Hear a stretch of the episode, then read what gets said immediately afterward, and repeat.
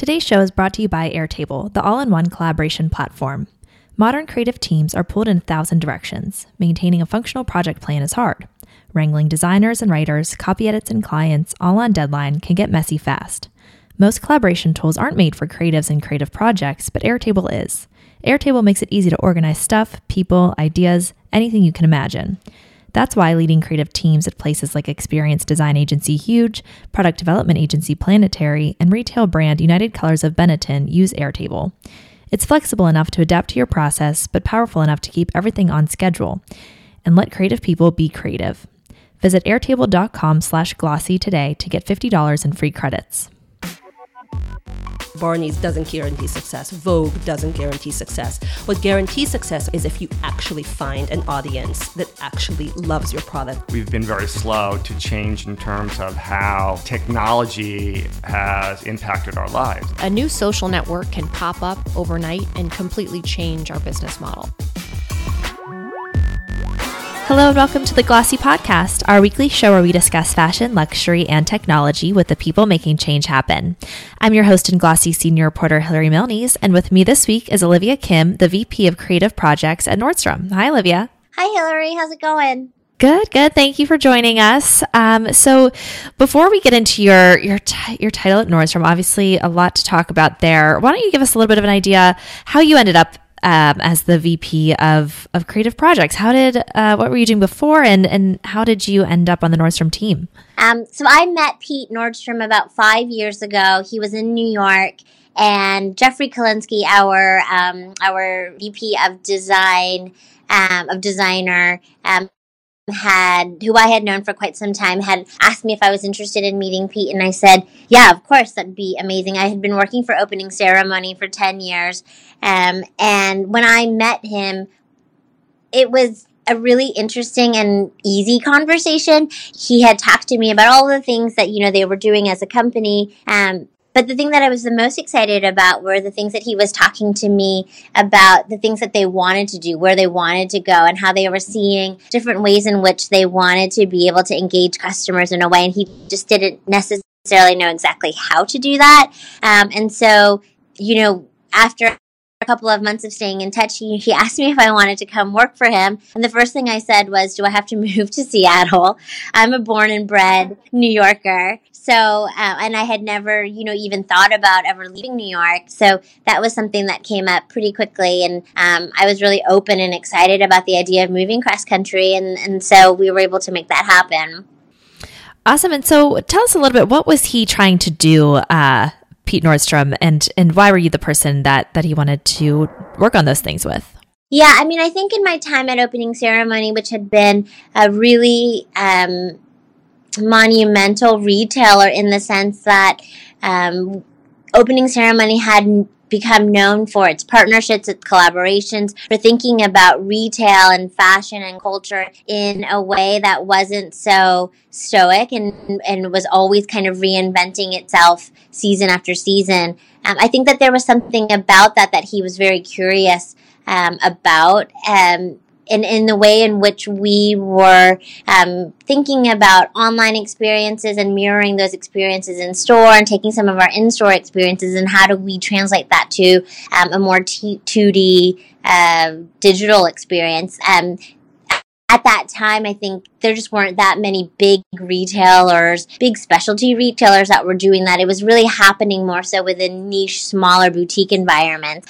Um, um, and so that was something that we had talked about was, you know, could we bring um, a smaller idea to a bigger company and then how could we do that in a way that felt really natural and organic and, and didn't, you know, have to necessarily be boxed into what felt like a big retail concept, but it, it could be something that we could we could do small, if that makes sense. Right. So do you feel like you were given a lot of um, almost creative freedom to to bring your take that had been bred at opening ceremony into the Nordstrom um, environment.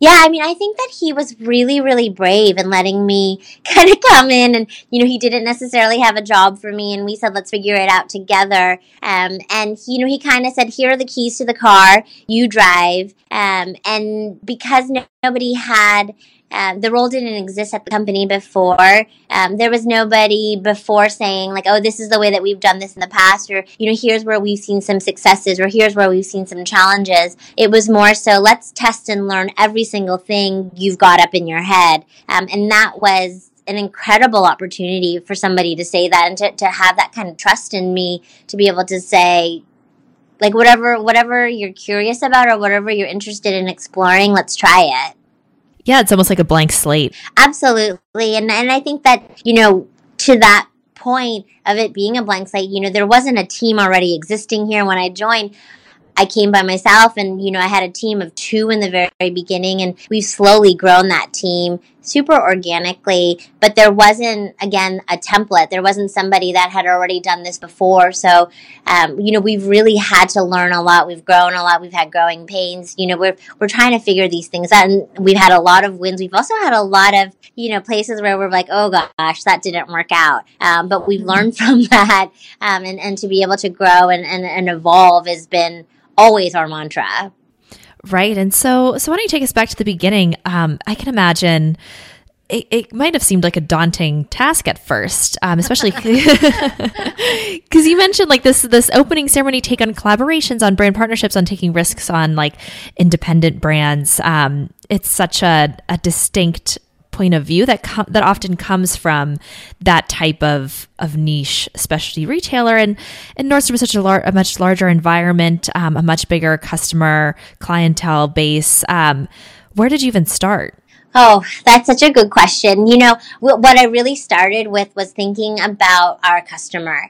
Um, and I love the idea that the customer was so much broader, that there was um, a much larger um, democraticness to who we were serving um, in, in our stores across the country. I mean, you think about what opening ceremony was, and that was, you know, four stores. Um, and, you know, Nordstrom's 122 stores across the country. Um, and the ability to be able to reach that many more customers who are just as curious, who are, you know, just as um, thirsty for inspiration and, you know, and being inspired by fashion, art, culture, um, it, it was daunting to say the least. But I think what we did was is we really said, what are the things that I'm interested in. How do we bring that to a select number of markets at first? You know, we started off with just eight stores across the country, thinking about our most elevated, our most sophisticated stores, um, stores that were in cities that were the most robust or, you know, had um, a certain level of sophistication and, um, you know, had a customer that we knew could be curious.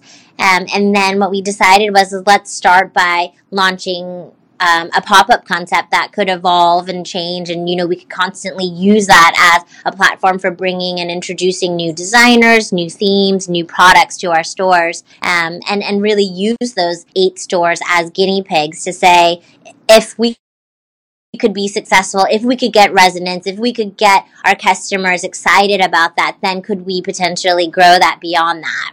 So that was really the starting point was this idea of let's try a pop-up concept. Nothing that's permanent. You know we could we could test out a few concepts a year across these stores um, and, and really see what the reaction would be. Right. So you had so when you say pop-up concept you brought in um, brands that nordstrom hadn't been carrying. Was it ones that you were just interested in felt like they were on the rise? Um, and then how did you bring them into the into the nordstrom stores yeah, and you know, in the beginning, what we were doing is we were doing concepts based around themes. So we would pick, you know, whether it was um, Paris or camping or travel, and we would curate brands around that theme. So um, bringing in anywhere between 50 to 150 new Nordstrom brands um, and introducing those and, and, you know, kind of building a concept around that as a, as a way for customers to come in, and be excited by a disruptive um, sort of shop experience. And then through that, we've evolved by also partnering with brands that we felt that our customers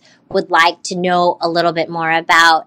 Um, and sometimes those were brands that were brands that our customers were already familiar with. So um, in early stages, you know, being able to partner with brands like Nike or Converse or Alexander Wang, you know, we already had existing businesses with that, but to be able to create a world of experience and offer our customers something special, kind of an inside look into those brands um, by creating special products and exclusives, and then to create, you know, a store experience, um, something that they may not have seen if they hadn't been to New York or Paris, let's say.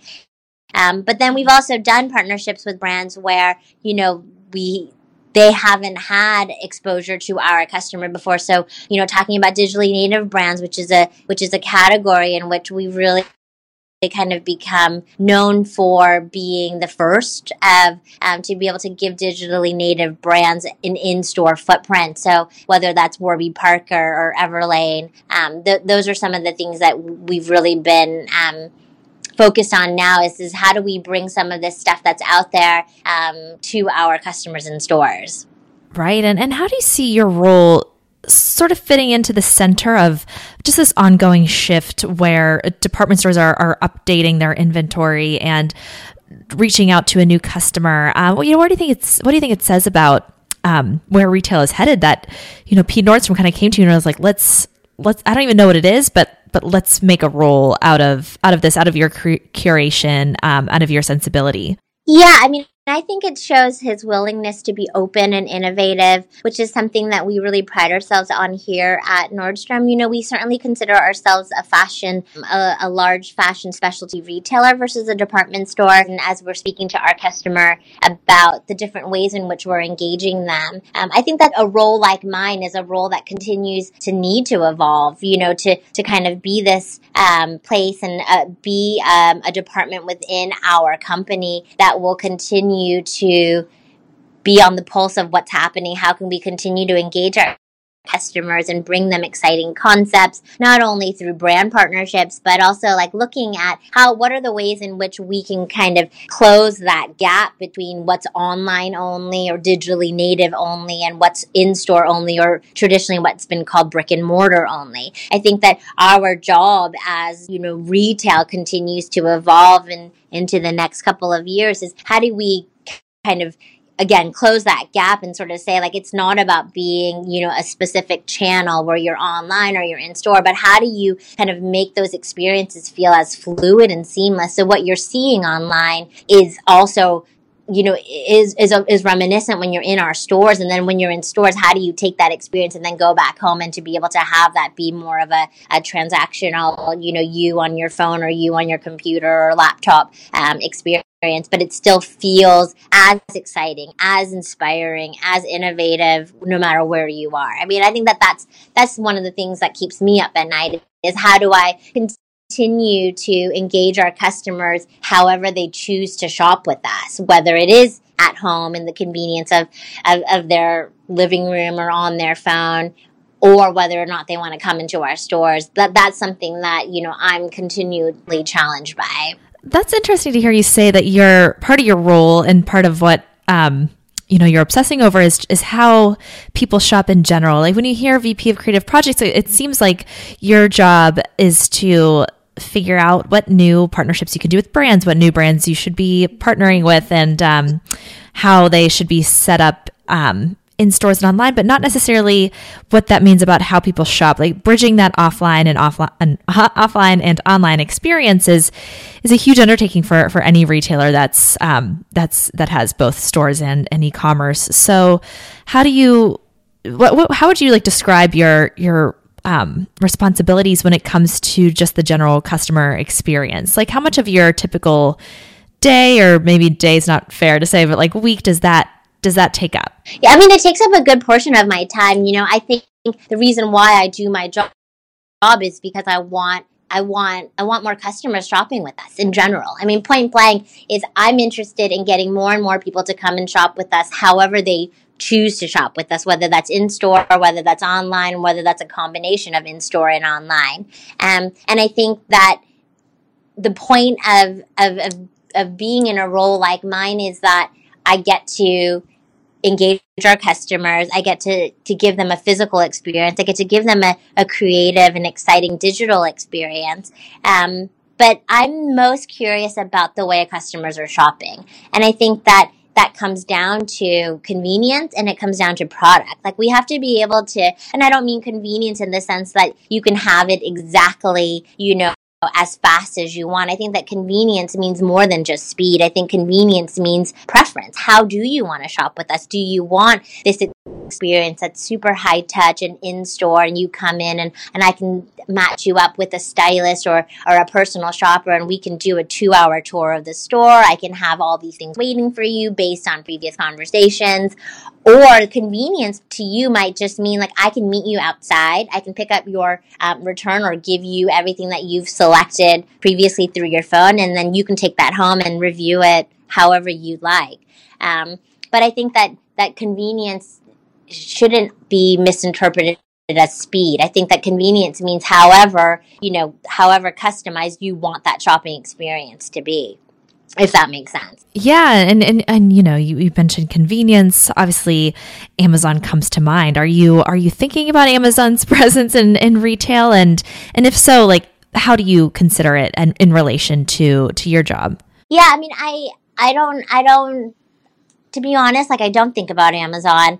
Um, I think that they're awesome as what they do, and I love the fact that they're our neighbor physically here in Seattle. I love the fact that they keep us on their toe on our toes in terms of you know thinking about their different technologies and, and, and what they're doing, but I don't necessarily see that um, as competition for what I'm interested in doing. You know, I'm really about experience and and bringing experience and product and innovative, cool ideas and matching our customers with some of the most creative individuals out there in fashion and art and culture, um, which is a very different thing than what Amazon is. is you know, I, I think that what Amazon does is, is great on its own, um, but I don't necessarily see that as something that's competitive to what we're, we're focused on. Today's sponsor is Airtable, the all in one collaboration platform. The creative world is constantly evolving, and to keep up, you need a tool that's flexible enough to adapt to your process, but powerful enough to keep everybody on the same page. Airtable is modern software. Its fields can handle any content you throw at them add attachments, long text notes, check boxes, links to records and other tables, even barcodes whatever you need to stay organized. That's why when the team at WeWork needed a tool to manage their entire creative process from ideation to content creation, they turned to Airtable. Airtable empowers you to do your work your way. Try it today. Just head to airtable.com slash glossy to receive $50 in free credits. That brings us to the conversation that you guys are having with brands. You mentioned Nordstrom has been a key partner for um, bringing digitally native brands into um, a broader retailer for the first time, like like an Everlane. So, how do you position yourselves as as um, good partners to to a brand like that, or or even like a smaller independent brand that hasn't really been on that scale before? Yeah, I mean, I think honestly, it's I don't know that there is. Um, a specific criteria of you know what it is that we're looking for. I'm looking for things that i just think will resonate with our customer and that is a gut reaction. Um, it's subjective of course. And sometimes we make great decisions and sometimes we make decisions where the customer doesn't respond to them. Um, i think digitally native has become um, a buzz term around um, retailers because it gives uh, retailers an opportunity to bring something that hasn't been physical in stores to our stores and and we've done that pretty successfully through partnerships like Everlane and Warby Parker. Um, you know, we're really excited about launching Allbirds um, in a couple of weeks, which is also another one of those brands that has had quite a cult following online. Um, and they've done a couple of test pop ups in New York, and they have um, a little pop up shop that they have in San Francisco where they're based. So it's interesting because you know, it's a win win for both us and for the brand in the sense that we get to give our customers an opportunity to experience, you know, a physical version of what they're seeing online across the country. Um, and then for the brands, it gives them an opportunity to test real time in market cities and places where they, may know they have customers because they can see the data coming in. They can see that they're shipping out, you know, a certain number of shoes to some of these cities like Chicago or Dallas or Austin, um, San Francisco, New York, but they don't have the ability to test opening stores in eight cities at the same time for a set amount of time. So it's exciting because we'll, you know, we love to share real time customer feedback, and um, you know we welcome a lot of their our um, executives to our stores and come see how our customers are reacting. Um, so it, it really does feel like it's a win for everybody to kind of t- to be able to do these sorts of pop-ups. Right, and and it seems like collaboration is such a big theme today in retail. Uh, just working together with brands that makes sense. It's it's it's smart, and it seems like there's a lot of benefits on both sides. But do you think that was when you were doing that at opening ceremony? Was that almost newer or like less heard of? Uh, how has that um, yeah. trend evolved? Yeah, I mean, you know, so it's been almost 15 years now since, you know, I've been at opening ceremony. I was there for 10, and it's been five since I've left. And at that time, you know, we're talking about a retail concept that had started in the, you know, mid early 2000s and, and retail has obviously changed fivefold since then. Um, you think about all the different evolutions in the technology and, and things that were not even in existence at that time. I mean, stores ba- barely had e-retail sites at that time. Um, so, and the, the idea of collaborations as partnerships as a way to differentiate yourself was really new in the early 2000s. And I think nowadays, you know, the idea of partnering and collaborating with brands still continues to be a point of differentiation. It's it's a way to be able to engage and kind of flex your relationships with partners.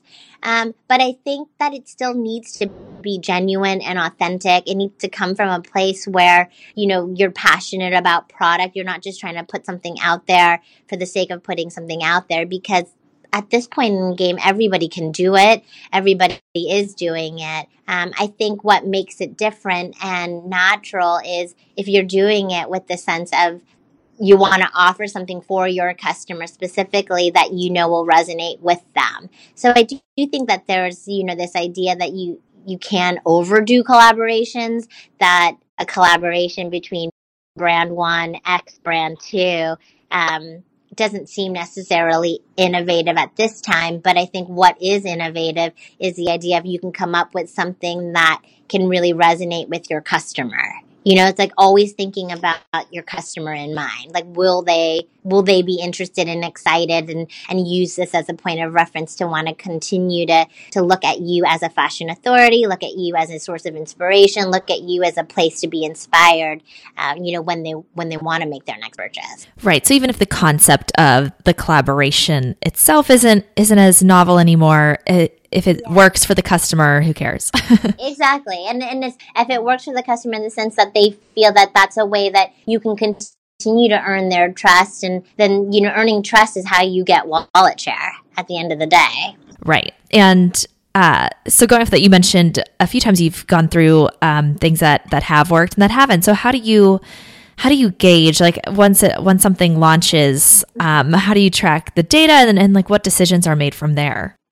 Yeah, I mean, we're able to track the data through some of our consumer insights partners here at the company. Um, and, you know, a lot of that data is quantitative data, right? So we can obviously track sales, we can track, you know, new to Nordstrom customers, we can track, um, you know, how much time they're spending on our website, you know, through their sessions and, and all of that stuff, you know, typical basic 101 consumer and, and data analytics stuff. Um, I'm really excited about the ability of tracking some of that qualitative data, which I think is, you know, one of the ways in which has been revolutionary around here in terms of how we're measuring success. It's not necessarily only about the numbers. You know, what we're looking for is anecdotally, do we feel like our stores feel excited and customers are, you know, there's an energy in there? Are we looking around and seeing younger customers in our stores? Um, do we see Instagram shares and social media likes and, um, and and do we see anecdotally and directionally that our customers are um, talking about us more? I think those are all different ways in which you know we're measuring success, um, which are more qualitative. I mean, certainly they're qu- quantitatively qualitative, if that makes sense. I think it does. Um, so, so yeah, it seems like it's uh, up to you to really just have your your finger on the pulse of of what's cool, what's trendy, what's going to bring in an excited new customer um, who maybe wasn't even thinking about Nordstrom to shop before. So, how do you dis- discover what brands you want to work with, and then how do how are you positioning? Like, how do you make sure that the customer knows that, that that's out there, that's an option, and it's and it's within um, Nordstrom's broader inventory? Yeah, no, I love that question. Um, I think, you know, I look for partnerships and brands everywhere. I mean, I'm everything from having people reach out to us and cold calling us you you know you never know what's out there and people do it all the time we respond to almost every email and inquiry that comes through um, i'm inspired by all other sorts of retail um, whether that's supermarkets or pharmacies um, or gift shops at museums or in the airport. You know, I travel a ton. Um, I love traveling, so I love seeing how other cultures and other cities are, you know, interacting with people. Um, it, it really is wide and broad at, at where I find inspiration and, and where I'm looking for things. You just you just never know. I, I, I kind of make that my mantra is, you know, you should really be open to anything. And and I'm personally love shopping. I love shopping and buying anything. It's not just clothes. Like I love, you know, going to like one of my favorite things is being at you know those pharmacies in Paris and just kind of running through there and seeing what they have, um, testing new products. I, I, I just I love I love buying stuff and I love how things are displayed. I love the psychology of retail. You know, you you always hear about cereals and how they're positioned in supermarkets, and um, I love all of that kind of thing. So I'm I'm really curious about that. Um, yeah. Yeah, that's it's uh, that is really interesting. And so does that fascination with um, the psychology of of retail and how things are displayed does that play into like the in-store um, organization of things and, and how you display the brands that you're working with? Yeah, definitely. You know, I th- we're always trying to find interesting and different ways of displaying the same type of product. You know, I think that that's that's also part of like engaging the customer in a way and surprise and delighting them is that it's not always as expected. Um, you know that you know we can we can create warm spaces by partnering with furniture designers and artists to bring in their furniture and to have more ways of engaging our customer and having more content and more things to speak about like like whether it's the furniture that was custom made for us or whether it's in a partnership with you know memphis or some sort of different um, furniture movement that's happening right now. Or partnering with artist groups and um, you know we've done a lot of things with different art organizations in which we're continuing to tell their story as well as a way to kind of support what's happening in our stores. And i think that that's that's also you know again adding to more engagement means more trust from your customer. It means hopefully when they're ready to buy something that they're you know that they'll continue to come back right and, and so you're the the pop the pop-ups that you do with the brands um, everything's relatively temporary, right? It lasts for a few months and then and then things switch over. Yeah, and we've done we do some experiences that have lasted longer than that. So, um, in here in Seattle, um, you know, we did a partnership with Hermes, um, which was pretty exciting, and that was that lasted for a year. We also have a department called Space, which is for our emerging and advanced designer collections, and that's an ongoing department um, across 10 stores in the US where we're really supporting younger, um, more avant garde push designers that are trend focused. Um, and in that space, you know, we have everybody from Comme des Garçons to Eckhaus Latta, um, who recently was just awarded the LVMH prize, which we're really excited for them for. So we've got our pop up spaces, which are the rotating ones. We've got project based spaces um, that can be, you know, longer than just a couple of weeks. Um, and then we've got our emerging um, our emerging designer space. Right. So is this still like um, you know transitory uh, thing that you guys are doing? Um, so how do you feel? Do you still feel like that for Nordstrom's brands at large that the that the presence of this ongoing project builds trust across the board? Because right now it seems like it's a hard time for brands to know uh, what what retail doors they should be in. Like wholesale distribution has become so sprawled and, and splintered that they they're looking for for the right partners and and really scrutinizing those relationships. So, do you feel like the the presence of this of this creative projects um, at Nordstrom creates a, just like a halo around the retailer in general, even if for a brand, if it, that's not involved, as they're becoming so protective of of the story that's facing customers and, and how direct they of a relationship they have with them?